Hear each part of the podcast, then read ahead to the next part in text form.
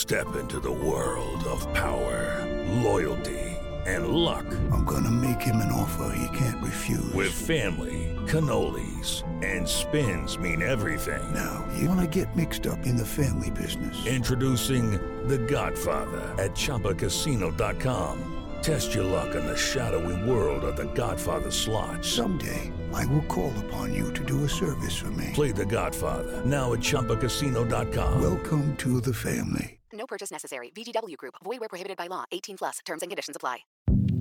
Hi, this is Dahlia Lithwick, host of Slate's legal podcast, Amicus.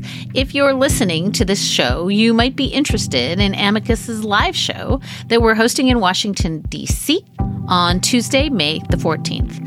My colleague, Mark Joseph Stern, and I will be talking to some amazing guests, including Sherrilyn Ifill and a sitting state Supreme Court justice all about how originalism, a relatively recently invented way of interpreting the Constitution, has taken over the Supreme Court and radically reshaped the law. It's been doctrinal rocket fuel for the conservative legal movement and facilitated the rolling back of abortion rights, the expansion of gun rights, and the obliteration of the separation of church and state. And as another wildly consequential Supreme Court term careers to its end, the court's originalists are on a tear. But there's something you can do about it, and we hope you'll join us in DC on May 14th to explore the possible pathways out of the current situation. Go to slate.com slash amicus live for tickets. Slate's Hang Up and Listen is sponsored by Casper, an online retailer of premium mattresses for a fraction of the price. Casper mattresses come with free delivery and returns within a 100 day period. And get $50 toward any mattress purchase by visiting casper.com slash hangup and using the promo code HANGUP.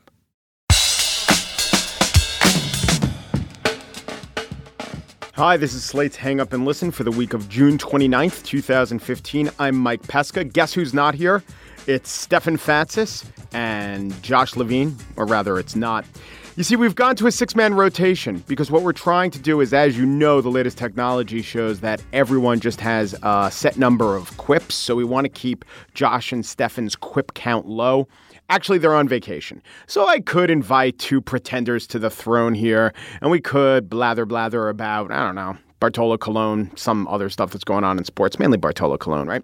Now, let's not do that. Here's what I decided to do I decided, with the consultation of Josh and Stefan, to invite not other guests, but entire other podcasts. I'm populating this podcast with other sports podcasts. The world of soccer, the world of baseball, the world of hypothetical basketball. So the first up is Dummy. Dummy's a podcast from Howler Magazine. It's an actual print magazine about soccer.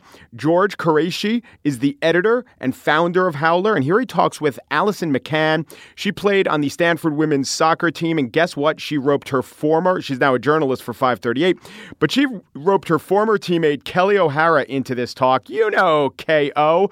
She's the uh, defender with the U.S. women's national team. So what they're going to talk about in this segment is a postmortem of the World Cup game against China and preview Tuesday's semifinal matchup between the U.S. and Germany. Take it away, George. Hello and welcome to a special edition of Dummy, a weekly conversation among editors and friends of Howler Magazine. My name is George Quraishi. I'm the editor of Howler. We're taping this for our friends that Hang Up and Listen. I agreed to this segment uh, in a trade that will see Mike Pesca appear on a yet to be determined future episode of Dummy, and also because you don't say no when the big leagues come calling. But honestly, I'm on shaky ground when it comes to baseball metaphors. So let me introduce the two other people on the line calling in from California. Allison McCann is a journalist at 538 who also happened to write much of uh, the Women's World Cup preview package for the summer edition of Howler. And I believe you're on your way up to Montreal for the U.S. Germany semifinal on Tuesday, right, Allison? Hey, George. Thanks for having me. I'm heading up to Montreal tomorrow. Super excited for the game on Tuesday. Allison, that's exciting. You you played soccer at Stanford with our other guest. She's a defender for the U.S. women's national team, who uh, the rest of our listeners might recognize from uh, the right midfield in Friday night's quarterfinal win over China. And uh, after that match where she suffered a busted nose, if I'm not mistaken, she is one of uh, a relatively small number of people who can say they've actually bled for their country. Kelley O'Hara. Hey, Kelley. Hi, guys. It was your nose, right? Is that right? It was the nose. It is okay. It's still attached and I don't think it's broken. So, and it's stopped bleeding. So it's all good. Okay, everyone can calm down. Everyone calm down. yes. All right, so I want to talk about, uh, you know, the U.S. plays Germany in uh, the semifinal on Tuesday night. But before we get to that game, I want to go back to the quarterfinal against China. First observation: the team was obviously playing without two key players. Megan Rapinoe uh, was one of them, left midfielder usually. Um, she was suspended for yellow card accumulation. And what I saw, and I want to get your thoughts on this, was a much more balanced attack. Things were going up the right side where you were, Kelley, a lot more than I think they had been, at least from what I noticed in previous games. Is that by design or is uh, Rapinoe such a key player for the team that things naturally tend to go through her when she's on the field? It was a bit by design. Our game plan going into it was to for me to stay wide and play as a true winger, which I tried to do. And yeah, I think that that was a great game plan put together by the coaches and I think we executed it well and it worked well against China. Um, so yeah, it was it was a bit by design for sure. Well, the other thing I noticed is that with Abby Wambach on the bench, she's she's such a key target player up top. Uh, Amy Rodriguez came in and and she seemed to be so active, checking back into the midfield. And, and, uh, you know, Allison, I'm curious if you noticed as well, but what I saw was, you know, where, whereas we might have been trying to bypass the midfield, it felt like a little bit earlier in, in the cup. There was just a lot more play uh, among the midfielders and sort of build up play than, than I'd seen before. Yeah, definitely. I think when you said um, they had a much more balanced attack, I think that definitely came from having a much more balanced midfield. This was the first game at least in my opinion, that we saw one of those central midfielders, this time Morgan Bryan, really sitting in that holding midfield position, which I don't think we had seen before with, with Holiday and Carli Lloyd. And I think having Morgan Bryan in that sort of sitting role really just allowed Carli to, to roam more, which, you know, is what she's so great at. And that obviously proved to be a really fruitful um, sort of pairing since Carli scored the goal. So, yeah, I think that the attack did so well, but I think that was because the, the midfield had just so much more um, balance and, and rhythm to it with having a, a defined attacking player and a defined holding player. So Kelley, you guys have come into these games, I think, you know, favorited usually. The stats, and Allison, Allison, you know about the stats, say that Germany is favorited for the semifinal.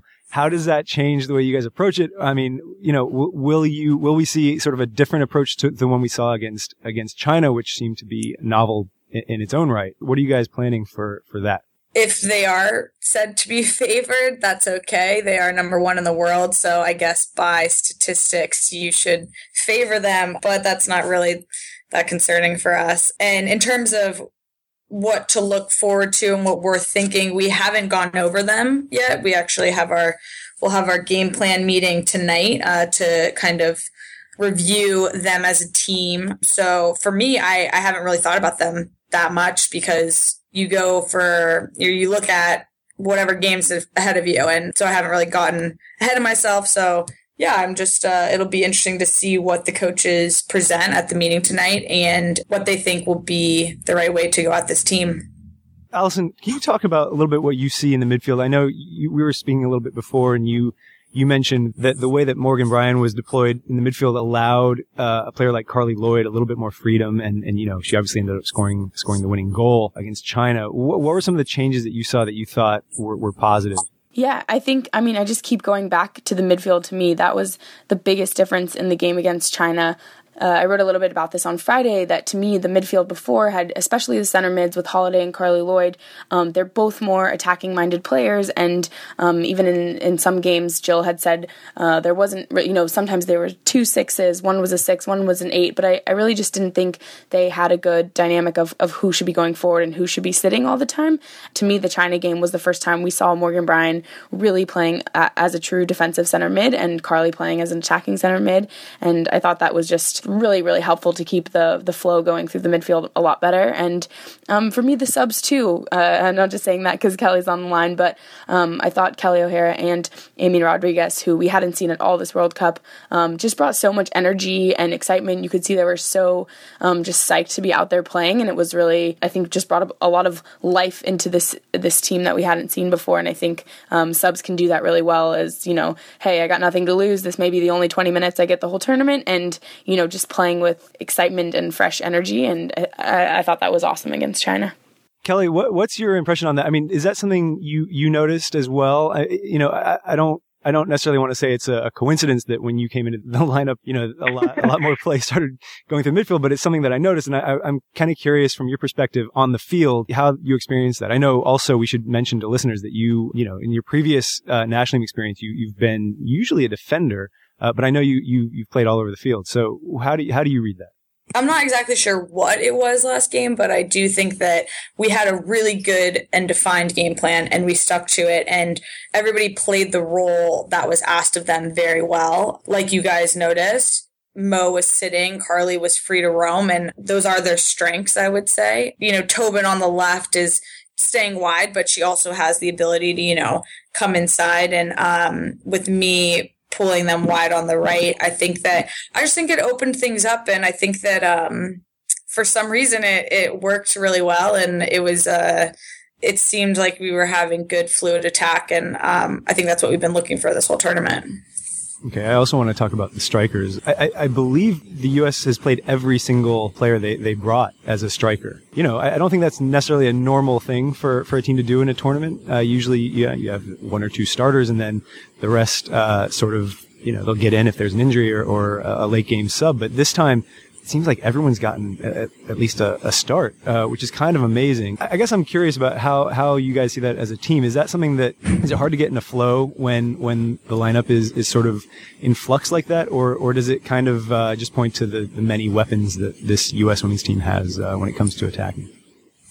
I think that it points to the many weapons. I mean, we all practice day in and day out with each other or you know against each other and we do have such depth at that position. And and it's interesting because each player that plays forward has very specific tools and they're they are five very different players i would say. So it's interesting because it's kind of like the, i guess the coaches have at the, their disposal. They can choose who they think will fit what the what the game calls for. And i think that's probably why we've seen all five of them get significant minutes, which I think is I think it's great. And I think that some people could argue it it messes with the flow of the game or the flow of the attack. But like we saw last game, you know, A Rod got her first start and she played incredibly well. And so I think it's just all about going in, seizing your moment, and um, not worrying about anything else you know, when I was watching the game, I, you know, she had that, she had that really bad miss hit when, when she was in on goal in the very beginning of the game. And I, I was a little bit worried, but she really recovered from that. And I, I got to say, I was really impressed with, uh, I don't know. I, I think as a striker, you, your confidence can get down. It sort of influences the way you play the rest of the game, but that wasn't the case for her at all. She was all over the field, really causing trouble. But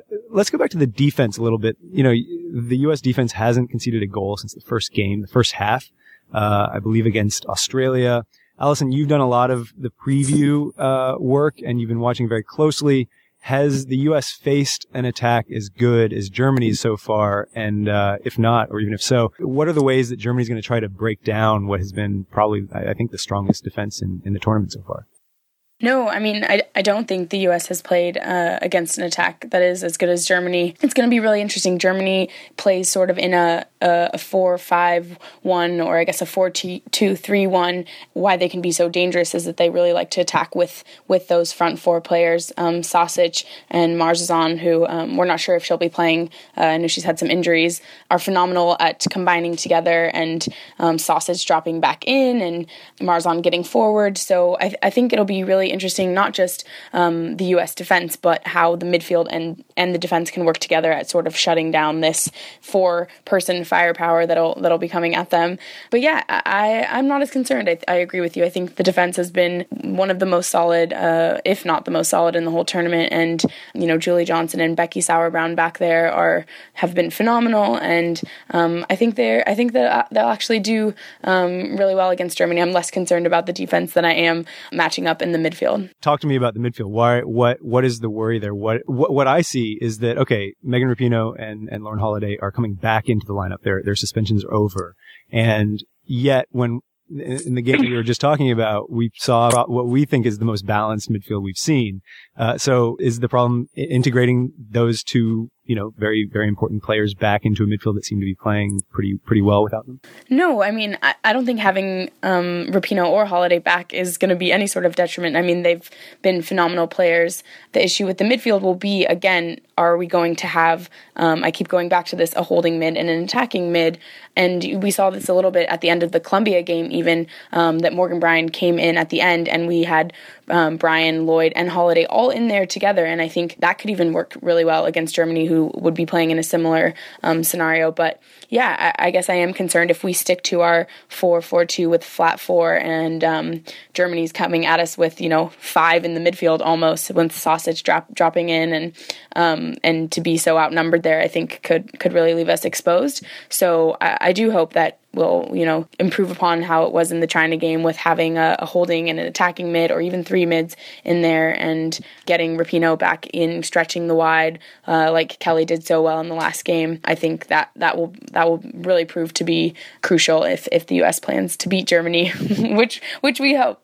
Kelley, can I ask you a question about, you know, it's really not about this tournament. It's, it's more about, you know, what it's like to come in and play in a game like that quarterfinal. I think back to the peak of my own soccer career was making the ODP team as like an under 13 or under 12 kid in Florida.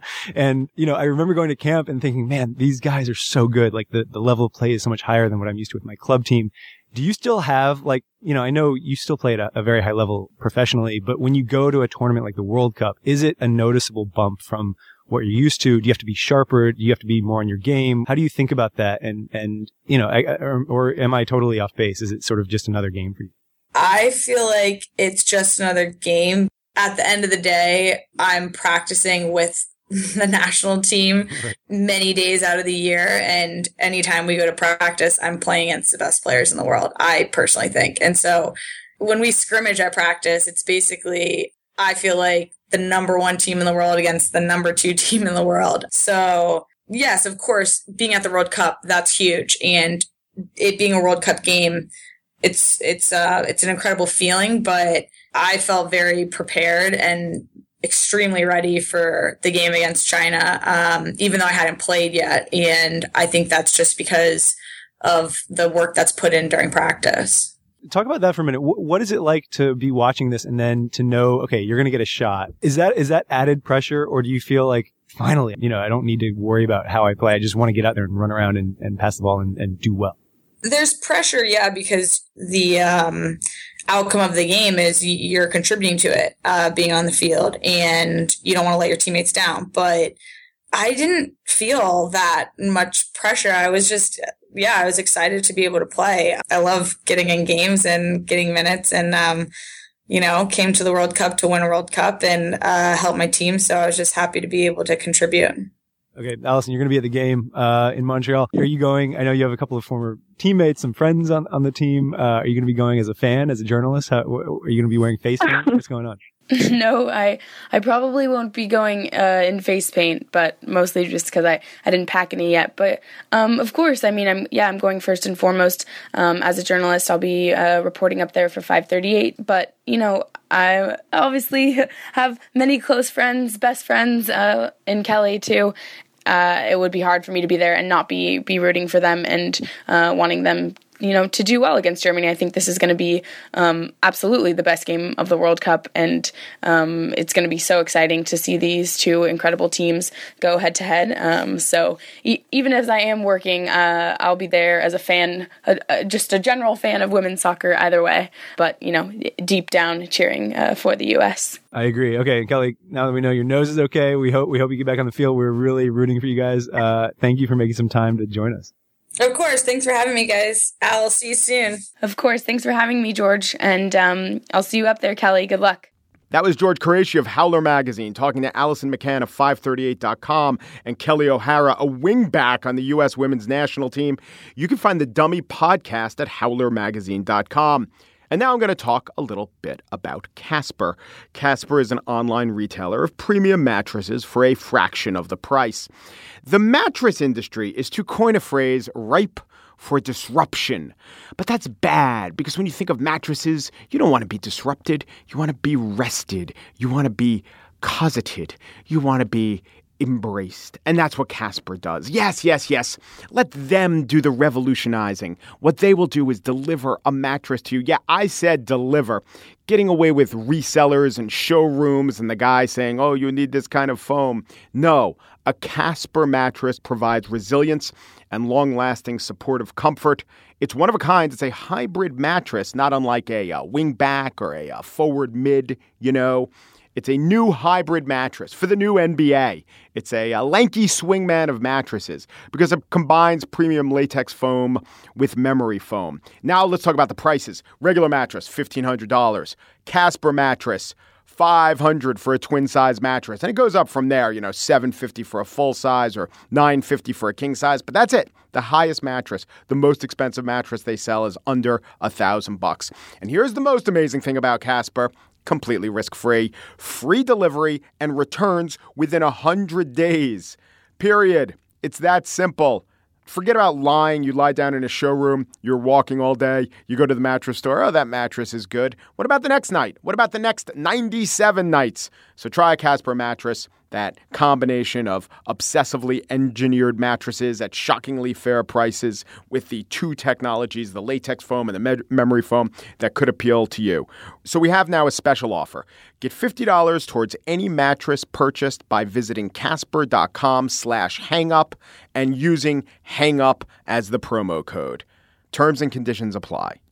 All right, next up is a segment from Effectively Wild, a daily podcast from Baseball Prospectus. In this segment, Sam Miller, the editor in chief of Baseball Prospectus, talks to Ben Lindbergh, who's his regular sparring partner. Ben writes for Grantland, and they're talking about the long awaited return of pitcher Jose Fernandez to the Florida Marlins. Oh, Tommy John.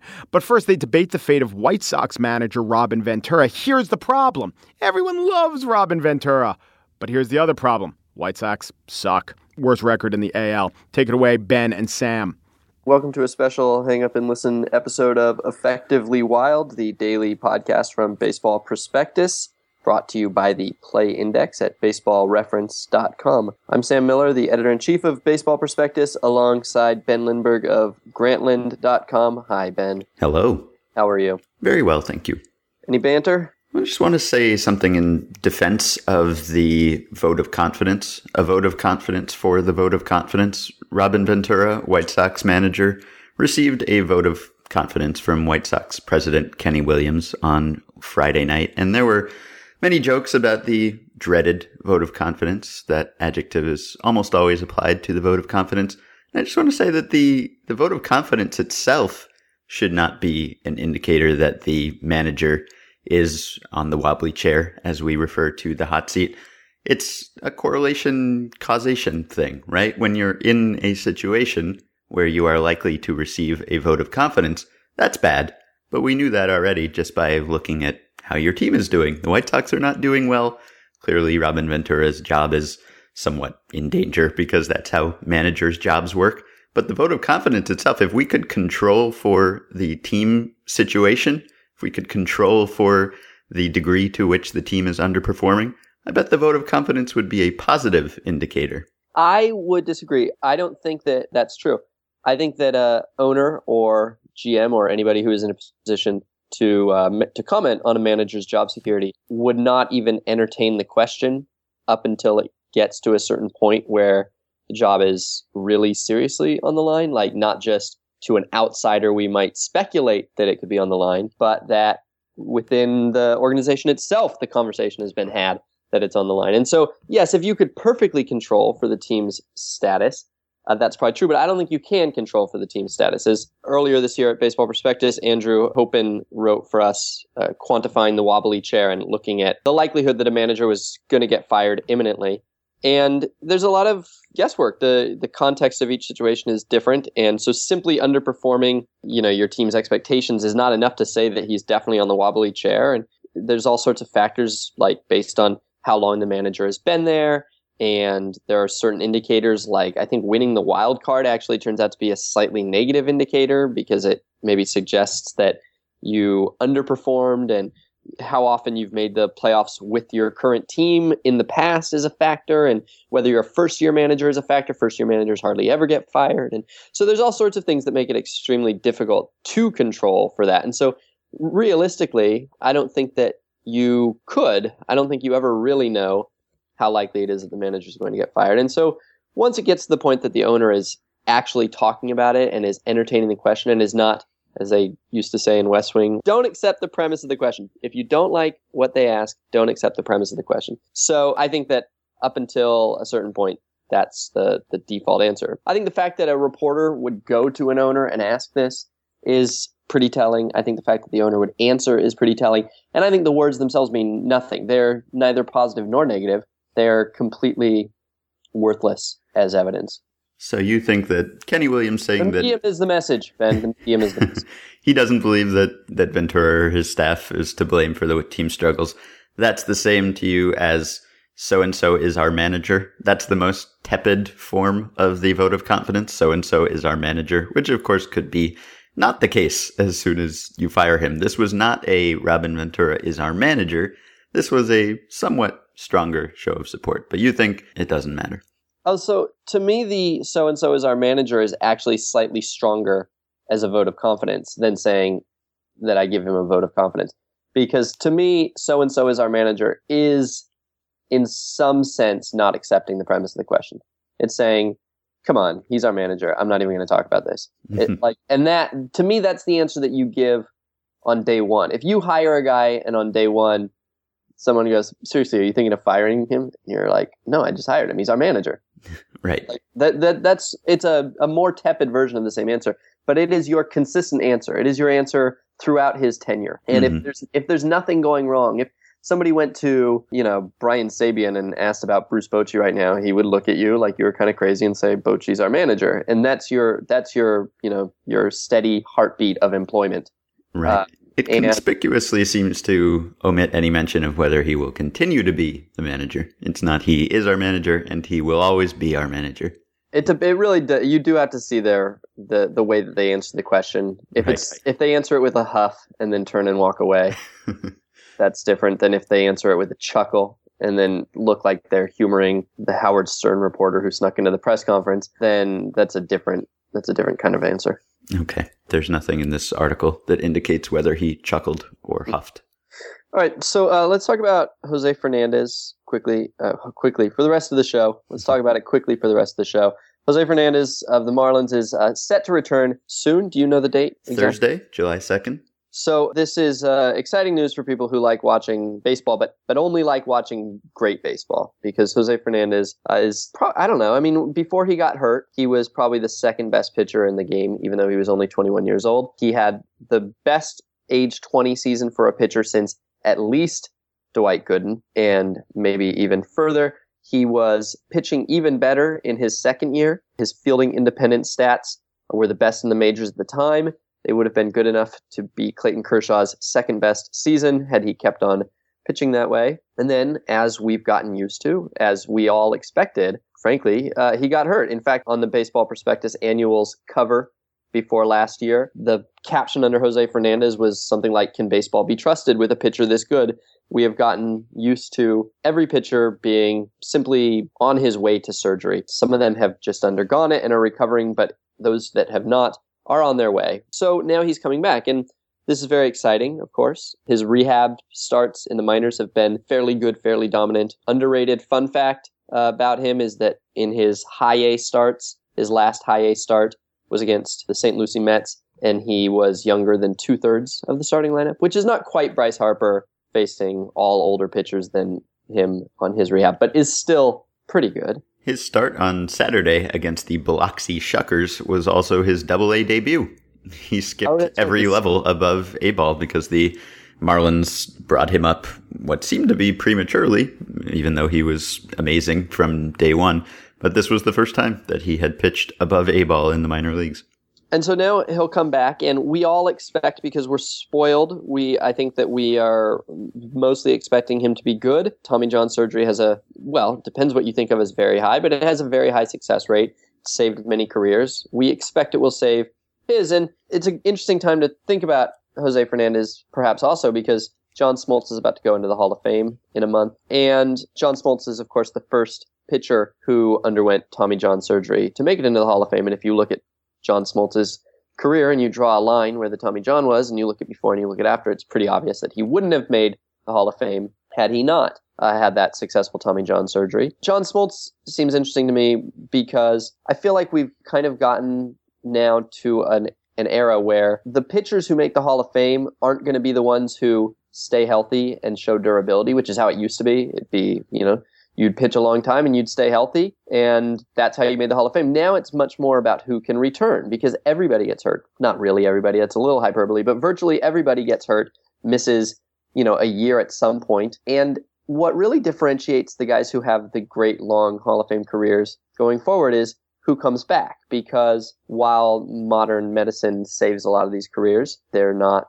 100%. Not only have we seen guys who simply don't return to Tommy from Tommy John surgery, but we've seen a number of recently Hall of Fame careers get derailed, seeming locks for the Hall of Fame, really, in a couple of cases, get derailed because the injury came and the recovery didn't go well. So Johan Santana is the most obvious case. Johan Santana was clearly the best pitcher of his, you know, eight year peak in the major leagues and won't make the Hall of Fame because when he got hurt, he just never came back. It, he should have come back but he didn't because sometimes they don't. And you could sort of lump CC Sabathia in that. He was extremely close to a full Hall of Fame resume and then simply lost it and doesn't seem to be coming back in a way that he's able to contribute any value. Matt Cain was a little bit less certain of a Hall of Fame case, but through age 29, he was on a pretty good trajectory. He hasn't been able to come back from his elbow injury. Justin Verlander is right now in the middle of perhaps ruining his Hall of Fame case if he doesn't come back healthy. And there's a whole bunch of guys like Yu Darvish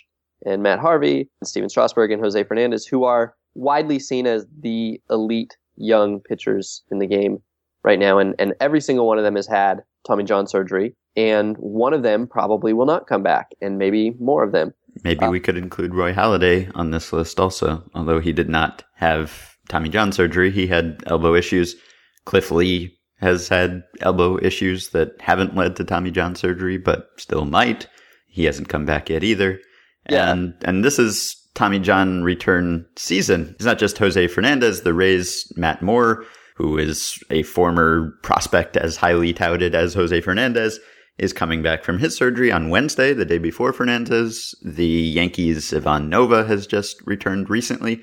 And this is the time when it happens because these Tommy John surgeries and, and the injuries that lead to them tend to be clustered earlier in the season. There's a big spike of them that happens in spring training as guys try to come back from an offseason of not pitching, or maybe they were hiding an injury all offseason and they can no longer hide it once they come back and their arm still hurts. So there is a spike in surgeries in March and April, and the return time of Tommy John surgery is somewhere around 14 months, or that's kind of the best case scenario for most pitchers. And so they are coming back in a wave now, last season's crop of spring injuries.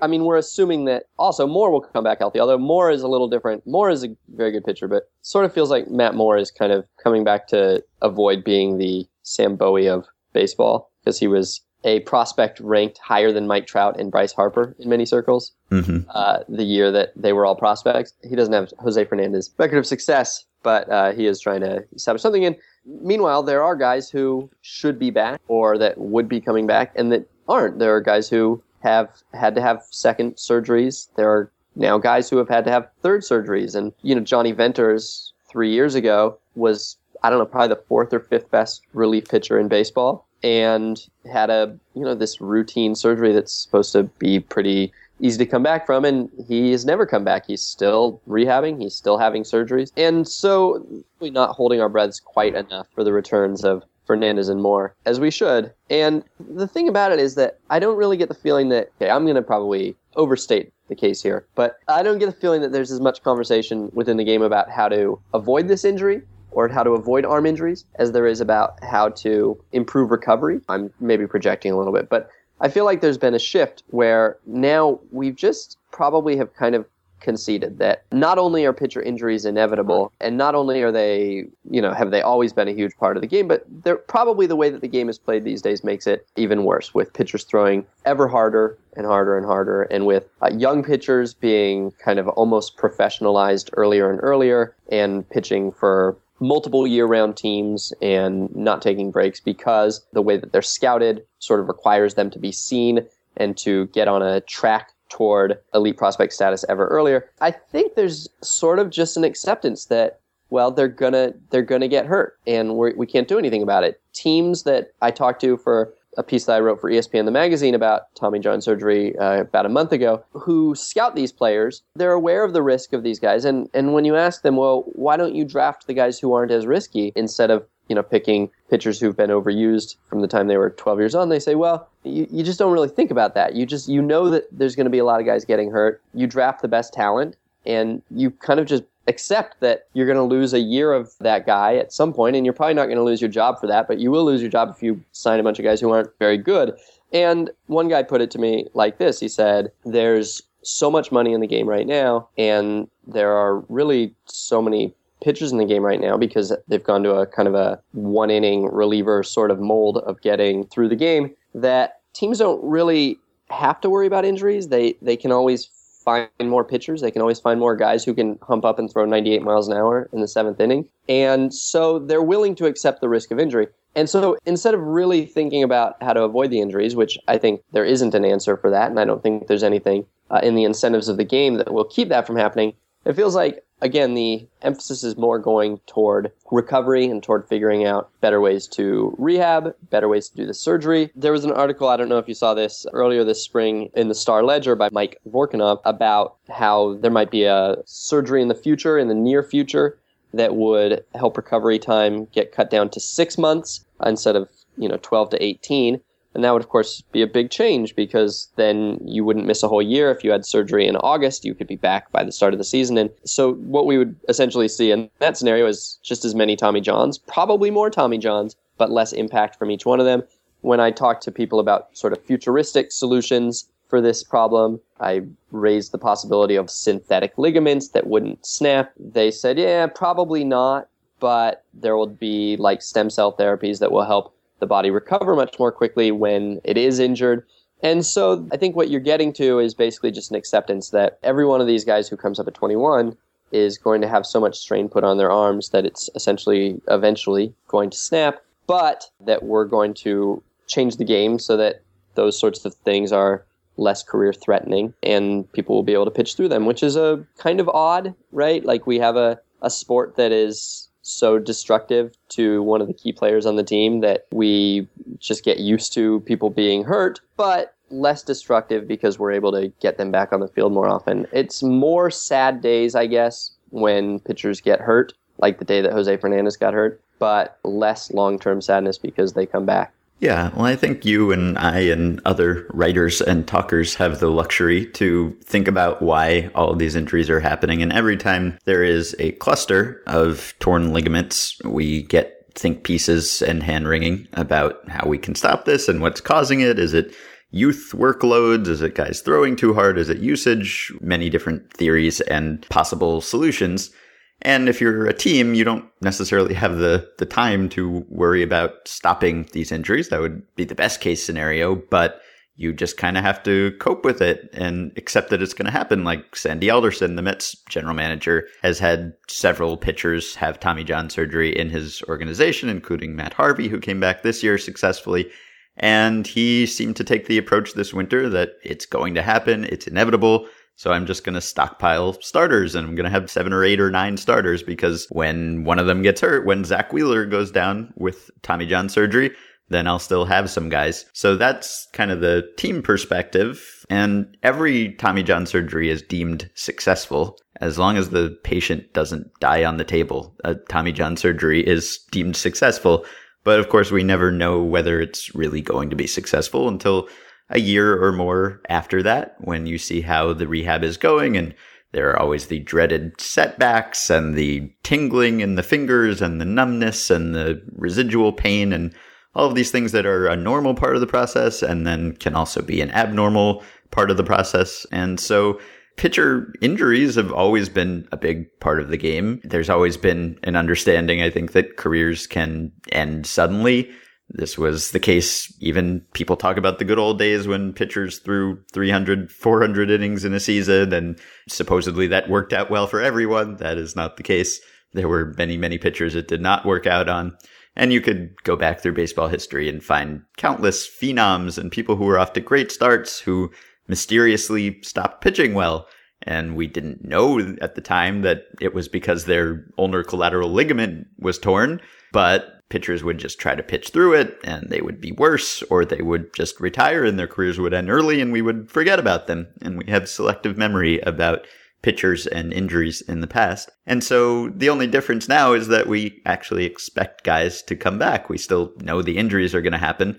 But because we've seen this surgery become something close to routine and we've seen it work for so many guys and they come back throwing just as hard as they did. And there's been a lot of good research about the return rates and it differs depending on how you define it. Is it just getting back to the level you were at and pitching at that same level? Is it actually pitching as well as you were pitching before?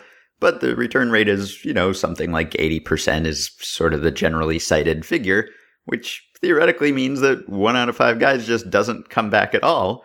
And we should probably appreciate that Jose Fernandez is not one of those five. It's like a Russian roulette sort of thing with starters where we could have lost him. He could have been one of the five. And and I think there's some evidence that the better you are at the time you get injured, the better your chances are of coming back. So maybe it wasn't really a one in five chance of not coming back when you're talking about one of the best pitchers in baseball.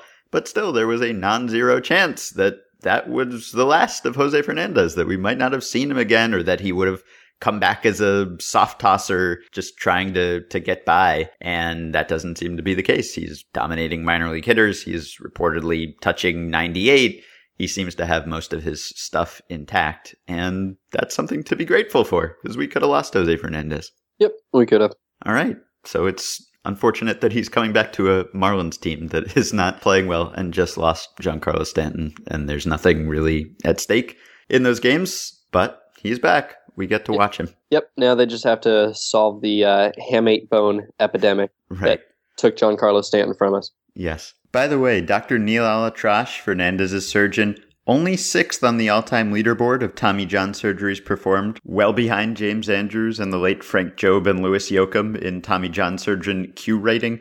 But he did once operate on Sylvester Stallone's and Arnold Schwarzenegger's rotator cuffs on the same day, thereby saving the Expendables film franchise. Arguably a greater service to humanity than bringing back Jose Fernandez. So, Matt Moore Wednesday, Jose Fernandez Thursday enjoy our returned pitchers and hope that they get universal votes of confidence without any atrocious performances that could cause Bob Costas to invoke their dead relatives. Thanks for listening. That was Baseball Prospectus editor in chief Sam Miller talking with Ben Lindbergh, a staff writer at Grantland. These guys talk every day at the Effectively Wild podcast at baseballprospectus.com. I love all the podcasts we're playing, but I never miss Effectively Wild. I want to tell you about a live event. Outward, Slate's LGBTQ blog, is going to be at City Winery in New York on July 13th. Not, not a lot to discuss in the world of uh, gay rights, huh? Woo-hoo. They're discussing the impact of the Supreme Court's ruling on same sex marriage. They'll be live on stage, as I said, July 13th. J. Bryan Lowder will be there. Mark Joseph Stern will be there. June Thomas will be there. Those are the outward mainstays. Special guests, Evan Wolfson. Just wrote a very good op ed in the Times. He's the attorney considered by many to be the architect of legal same sex marriage. And Ted Allen, the guy from Queer Eye for the Straight Guy and the Food Network shows Chopped and All Star Academy. He'll be talking about gay stereotypes in the media. Plus, audience members will get the chance to pose their very own Ask a Homo questions. Be in the audience for Outward Live, July 13th at City Winery in New York. For tickets, go to slate.com slash NYC Outward.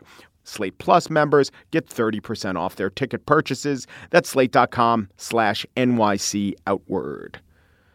Finally, our friends at 538 ran a crowdsourcing project for their podcast, Hot Takedown. They asked 538 readers to help fix the NBA draft. As a Knick fan, I'll give you one idea. Take the keys away from Phil Jackson all right, enough of the editorializing, because here's Hot Takedown producer Jody Avirgan, 538 writer Neil Payne, and ESPN's Kate Fagan discussing one reader proposal involving live bears. we are asking folks for their ideas for how to fix the NBA draft and stop tanking in the NBA. And we posted a form online and got almost 7,000 submissions. I am slogging my way through these submissions. I'm going to try and read basically all of them. And next week, on next week's show, uh, you three, the panel, are going to talk about some of our favorites. But today, I wanted to offer a little update on. Uh, the very non-serious proposals that we've been getting. We've been getting a number of them, including what I think is probably the fan favorite thus far, which is an idea from Bob in New Orleans about how to fix the NBA lottery. And he writes in Actually, Kate, do you want do you want to read yeah, this for I us? wanna read All it. here you go. Uh, sight unseen here Yeah. Okay, happening. Kate. Do we This know is if my Bob is first a time Pelicans through. fan or anything? We just We don't know anything okay. about Bob Okay. other than he's a genius. Okay. Bob from New Orleans. This is his plan. Each team is required to bring a fish to the lottery ceremony. Each one has to be a different species, parentheses, salmon, tuna, etc., and release it into a pool. Then Adam Silver will ride a bear into the pool, and the fish that the bear eats first wins the lottery. If the bear eats Adam Silver, then it goes by worst record first. This is a foolproof plan. I would watch this. We can call it the tank tank. you know, when you take into account the fact that it's happening in the spring when the bears are coming out of hibernation, and they're particularly hungry. I really think it adds a sense of danger. That said, I am not sure if Bob has thought through all the implications. For instance, what kind of bear is it? Do the teams get to choose what kind of bear or what kind of fish? Because I think this could severely affect the draft lottery. And Neil, I know you've actually done some research into this. That's right. Yeah, I ran some numbers. Uh, the last 15 spring seasons along the rivers of the Yukon Territory and other wilderness areas, and uh, it's pretty striking. For instance, if the bear is an Alaskan grizzly bear, there's a 74% chance that will it will eat the salmon first. Uh, if you end up with a polar bear, uh, you better hope there's an Arctic char or a four-horned sculpin somewhere in that pond. Uh, and Mexican grizzly bears, which are technically brown bears, they don't even eat much fish. It's just mostly fruits and berries. So you'd be out of luck. So there's lots of ripple effects from this plan. I think we still need to run some of the numbers. I mean, what if you end up with a panda? That's technically a bear. What if it's a Memphis Grizzly? This thing can easily be rigged know. for Memphis to get the number one pick. I'd argue. But if it's a koala, that's actually actually like a marsupial. I just want to let people mm. know. Right. Don't get caught up International in expansion for the NBA. Don't get caught up thinking that's a bear. It's not. People will let you know it's a marsupial. So think about the slogans that fans could get into. There's there's obviously tank for the tank. There's there's a pout for the trout, suffer for the puffer. I am into this plan. I think it could work. I think it would get incredible ratings. This also sounds like some sort of dystopian young adult novel mm. happening here. By the Hu- way, Hunger Games needs a new sequel. They're running NBA out of version. book material. yeah.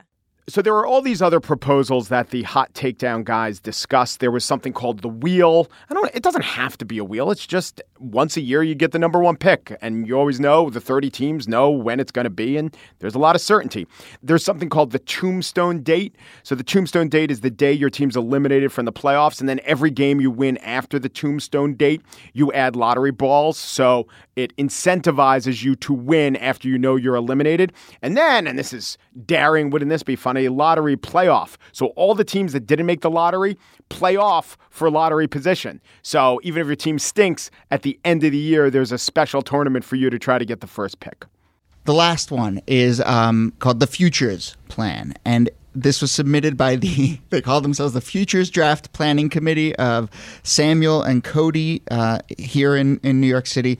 They start the proposal with a Kanye West quote, which I gotta. I gotta love. The quote is I'm living in the future, so the present is my past.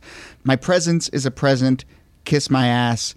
Sam Hinkie. Can we play that clip? I'm living in the future, so the present is my past. My presence is a present, kiss my ass. Sam Hinkie. And I don't know if that's a direct quote. Um, okay, in a nutshell, this is how they write. This this I think is the highest upside if you can if you get it mm-hmm. plan out there. Neil is getting psyched here. Okay, in a nutshell, they write teams tank because they own their own picks.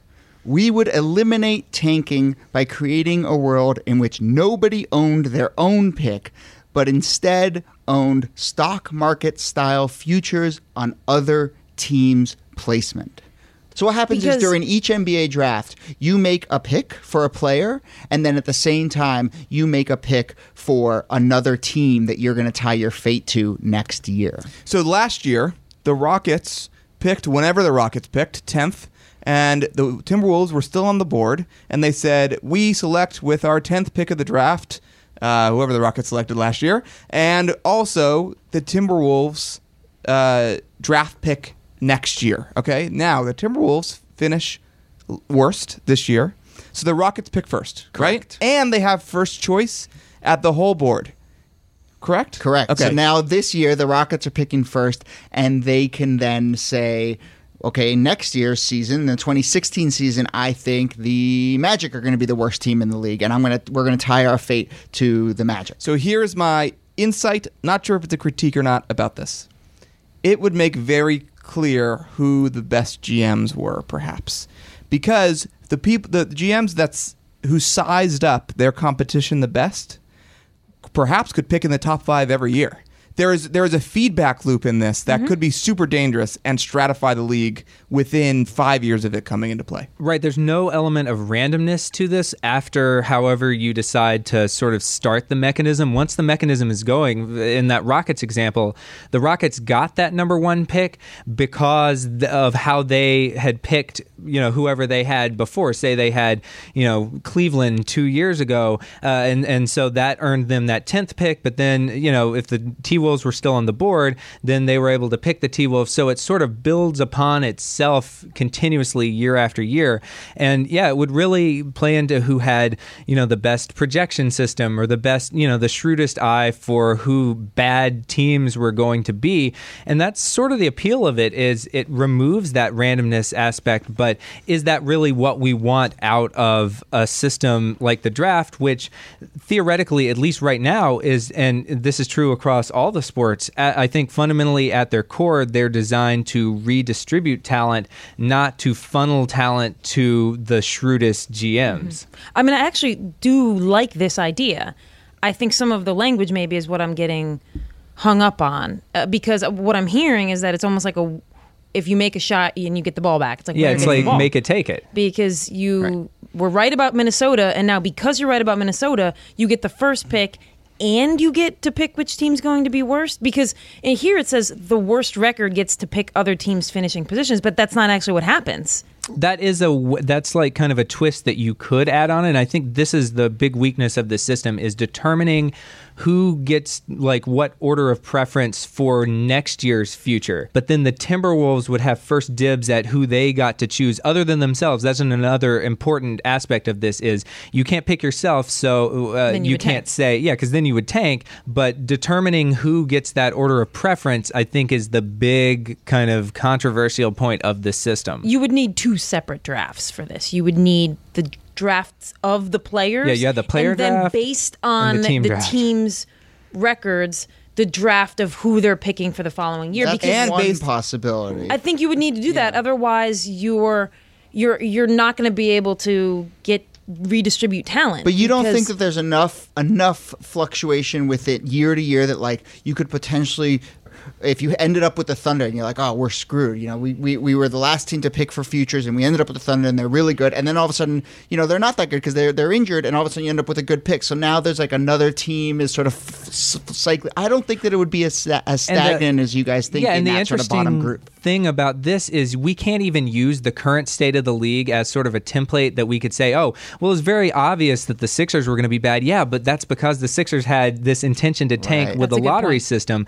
It's pretty likely that the teams would become more and more compressed toward 41 and 41 each year, which is that what we wanted? Do we want to foster parity in that way? But then, uh, like we said earlier, something that cuts against that is the picking skills of the GM. And you might have, like, if Pat Riley is just this uber genius at predicting who will be the worst team in basketball every year, he could theoretically run the table and just continually get those number one picks. Neil, I can't believe this, but you're sort of selling me on it. A couple other concerns, insights, whatever you might, might want to call it. Qualms. Would would the picking of the next year's futures, okay? So when the when Timberwolves pick the Magic, I think is the case that we're using, happen before the Magic pick their draft pick? That's it a would, great right? question. Because in this case, then it really matters if I trust the Magic GM to pick a good draft pick or not. But because the Magic GM pick a bad player just to spite. the No, team no, not at all. But their maybe I think the? Magic GM is a is a dummy, and I think he's going to botch the sixth pick this year. Then that's just another reason to pick them. We also need to know if it's going to be public. Right. The drafting of the futures. Oh yeah, Do you because know that's a who lot has you? of Yeah. locker room material. Right, that's the best part like of this. if, is if you're it's public, if I go, if I'm the Magic and I go up there, I'm like the Pelicans are going to be the worst. That's locker room material. That's material. so good. S- But or does it a grand reveal right before the draft? Oh, high drama. I like that. But also, there's a player health concern that I have, which is that if I am the Rockets and I control the Timberwolves uh, futures that year, I might ask Dwight Howard to really hack at Ricky Rubio to try and sabotage Rubio's Let's assume knee. decent ho- human behavior. Yeah, seriously. Let's assume competitive behavior. Well, then you could do that now, right? You could just go out in the playoffs and tell, let's say you're the Rockets, and you tell uh, what's his name, Beverley, to go after Westbrook. Like no one would ever do that. all the things that you're talking about, like the apocalyptic scenarios, that when this is taken too far, they're at least taken too far in the direction of competition and trying to win. And I think that's the biggest selling point of all with this system is it completely divorces your draft status from the quality, either good or bad, of your own team, and therefore there is zero incentive to tank. but still allows for the the quality of your intellect to have some effect on your play, It's right, not which is sort of random. nice, right? But okay, so let me just ask Yeah, this question. Let's let's let's tease. Let's this say out. we bring the futures to Adam Silver, right? Is it, it? Do we care whether or not our proposed solution has any shot of really? Because I, what I like about the futures is it's not part of the conversation yet that at least I know of, Mm-hmm. where the the wheel is. And Tombstone, I guess, isn't, but you know, maybe it's- it's Entertaining not as that hell radical. tournament. right? Is already, and so what I like about the futures is that we could perhaps bring something new to the NBA that maybe hadn't already been discussed. We being, of course, the uh, futures planning draft planning And- and committee. Kanye and, West and, and also. assuming and assuming that Adam Silver just like opens every piece of mail that shows up in his office. So, so, so that's what I like about the futures most. I'm concerned about the ramifications, but that is sort of the fun of it, maybe, which is that you would be able to see how people exploited the different advantages. Every single one of these plans, I think, is going to have some jockeying. If there was a perfect plan, the NBA right. would already have it. Well, I don't know about that, but anyway. it's unanimous. The futures, Really? it's unanimous. It's that simple. We will print this out. We will put it in the mail, and we are going to send it to Adam Silver. And hope I don't know. Maybe maybe, we'll get a response. In part three of the crowdsourcing project, Hot Takedown gets an impressively detailed response from NBA Commissioner Adam Silver. This is the most exciting uh, piece of mail has ever been. I think it's actually the first piece of mail I've received uh, here at 538, and it was I received a piece of mail from the NBA commissioner himself. Adam Silver sent me an extremely urgent FedEx with um, a three page response to our proposal, replete with an actual Adam Silver signature at the end. And it was basically uh, an acknowledgement of kind of our project's success and saying this is great that you solicited all these ideas, and then a kind of point by point rebuttal to the actual plan that we had chosen and then a little bit at the end saying, "Look, our our office acknowledges that a lot of people think tanking is a problem." Um, or that the lottery needs to be fixed. Actually, there was some very uh, sort of carefully hedged language in there. But um, you know, Neil and and and Kate, you guys had a chance to read this letter and just sort of think about the way this office is is thinking about the future of the NBA draft lottery. Any quick reactions? Well, I was impressed with the length and the detail in the response. Um, I was wondering, and, and Chad, maybe we'll be on the same wavelength here, that I thought some of the issues that Adam Silver brought up and why the futures proposal wouldn't work felt like ones we had kind of talked about, and then we we once we totally understood the intricacies of the plan, we realized that the initial flaws in the plan don't actually exist in the same way you think they do. So I felt like maybe there's a possibility that we that this futures plan can still be alive. Right. And certainly, uh, in the spirit of this whole project, which was about sort of soliciting ideas and, and trying on, you know, uh, we've all been getting lots of emails from listeners with tweaks and, and, and, and other adjustments to the futures plan. And it feels like we are moving forward uh, in adjusting this particular novel concept towards something that could, that could actually be viable. Now, I didn't you know, forward all those emails to the silver office. I thought that's how you two had it yeah, now. no, um, it's mostly it's mostly Snapchat between the two of us. Actually. Oh, okay. Yeah. Uh, Different medium. But again, you know, the willingness to engage and our offer to the commissioner to come on the show is still out there, and hopefully we can then, you know, really get into the nitty gritty and sort of say, hey, here, okay, Pin 'em down. You have this problem. Well, here's a possible solution. You have this problem. Here's another possible solution. And one thing that this this whole month long process has really made me think about is whether or not big rule changes in sports should happen the way, and this is going to turn many listeners off, the way that like governmental open discussions happen where a rule proposal is posted, uh, a rule change proposal is posted when like the FCC wants to sell off broadband or, or uh, wavelengths or something, and then um, people will respond, and different advocacy groups will come in and say, "Well, you don't realize what that's going to do to the to the um, cable access TV or something," and then And you know then I can South Africa drops a hundred thousand dollars in unmarked bills. There you go. in Your, uh, You mean 10 More million. corruption in uh, but anyway, but I, w- if if uh, the commissioner is good enough to come on, one thing I'll ask him is whether or not he's ever that the NBA has ever thought about opening up rule changes to the public before they go live, if you will, and whether there's anything to be gained from that when you bring in seven thousand fans to have some ideas. And it's such a good point because the way the the world has changed the last 15 years with social media and how a lot of things get crowdsourced now is sports going to play along with that because you can say you want to engage in a lot of ways and, and you got great Twitter handles now with with sports teams but are they willing to actually like so- source information differently And you set me up for the perfect segue because on our website 538, you can annotate Commissioner Silver's letter to Jody with perhaps some rebuttals to Silver's rebuttals to the proposal. And so if you go to 538.com, you'll be able to see the whole letter and be able to highlight different parts of the letter and um, and and you know respond that way. Um, and so uh, if you have any thoughts about about that, please do that. Uh, and thanks, Jody. Thanks, you guys. Hot Takedown is a podcast by 538.com. And we would love your feedback on what we talked about today. You can email us at hangup at slate.com. We'll also gather links to the stories we discussed at slate.com slash hangup. Please subscribe to Hang Up and Listen in iTunes. You can find us by going to itunes.com slash slate podcasts. And when you're there, leave us a comment and rating.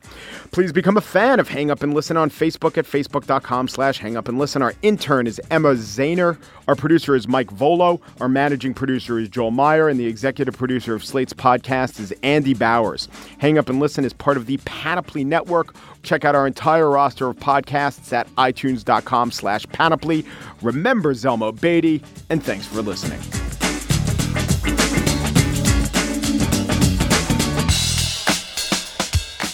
Hello, it is Ryan, and we could all use an extra bright spot in our day, couldn't we? Just to make up for things like sitting in traffic, doing the dishes, counting your steps, you know, all the mundane stuff. That is why I'm such a big fan of Chumba Casino. Chumba Casino has all your favorite social casino style games that you can play for free anytime, anywhere with daily bonuses. That should brighten your day a. Actually, a lot. So sign up now at chumbacasino.com. That's chumbacasino.com. No purchase necessary. Group. Void were prohibited by law. See terms and conditions. 18 plus.